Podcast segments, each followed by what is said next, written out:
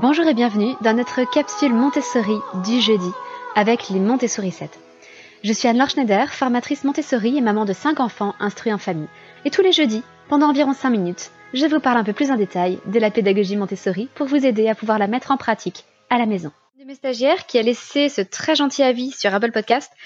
Merci Anne-Laure, encore une magnifique initiative. Ce format est vraiment très agréable à suivre, tout en simplicité. Merci pour ces quelques mots, Stéphanie, et j'ai hâte de poursuivre euh, le travail que nous faisons ensemble à travers les formations auxquelles tu es inscrite. Aujourd'hui, je voudrais aborder une autre tranche d'âge que celle dont on entend le plus souvent parler. On parle souvent de la pédagogie Montessori pour les enfants de 3 à 6 ans, mais assez peu pour les enfants de 6 à 12 ans. Chaque tranche d'âge a ses beautés, ses sources d'émerveillement, mais il y a tout un pan de l'approche montessorienne que j'aime particulièrement chez les 6-12 ans, c'est l'éducation cosmique. Alors, rien de New Age là-dessous, même si je l'avoue, ce terme d'éducation cosmique fait un petit peu penser au délire sous acide d'un hippie de la première heure. En fait, c'est un terme scientifique. Cosmique fait référence au cosmos, c'est-à-dire à, l'ordre du monde, à l'univers ordonné en grec.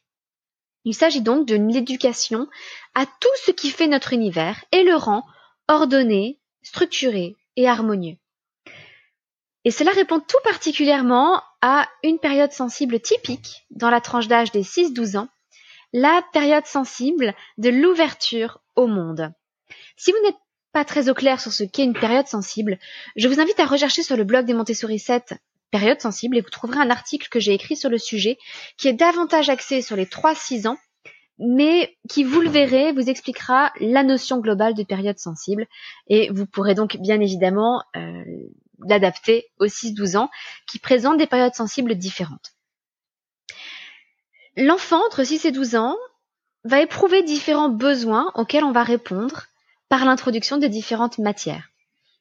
L'enfant a besoin de connaître sa place dans le monde, dans, sur notre planète Terre.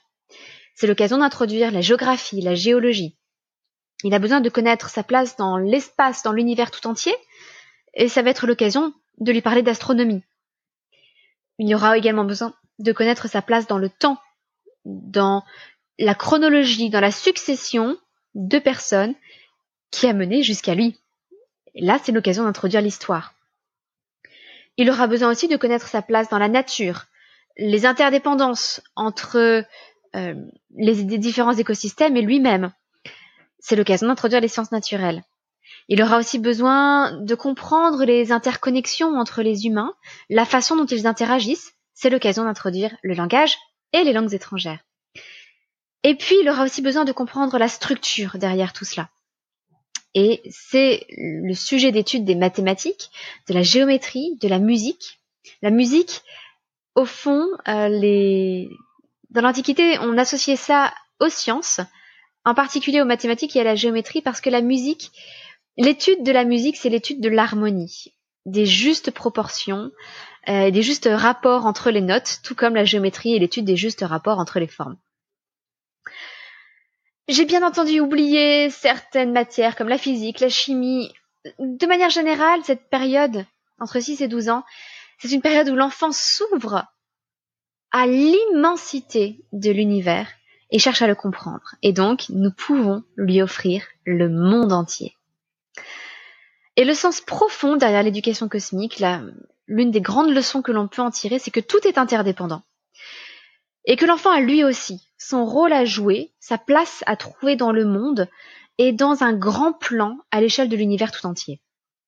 De même que le plus petit cloporte, le plus petit moucheron joue son rôle de balayeur de la nature. Maria Montessori avait cette jolie expression de les petits balayeurs de la nature eh bien l'enfant est appelé à trouver sa juste place. Alors, cela appelle évidemment une plus grande discussion sur la spiritualité dans la pédagogie Montessori, le rôle de la religion, etc. Ce serait évidemment trop long pour une capsule de 5 minutes, mais je vous dis pourquoi pas une prochaine fois. Si le thème vous intéresse, n'hésitez pas à me le signaler euh, sur le groupe Facebook Le Terrier des Montessori 7, à ouvrir la discussion. Mais on pourrait tout à fait aborder la spiritualité et la religion dans la pédagogie Montessori. Je vous laisse pour aujourd'hui, je vous souhaite une bonne semaine et je vous donne rendez-vous lundi pour notre capsule parentalité. À bientôt, votre petite sourisette, Anne-Laure.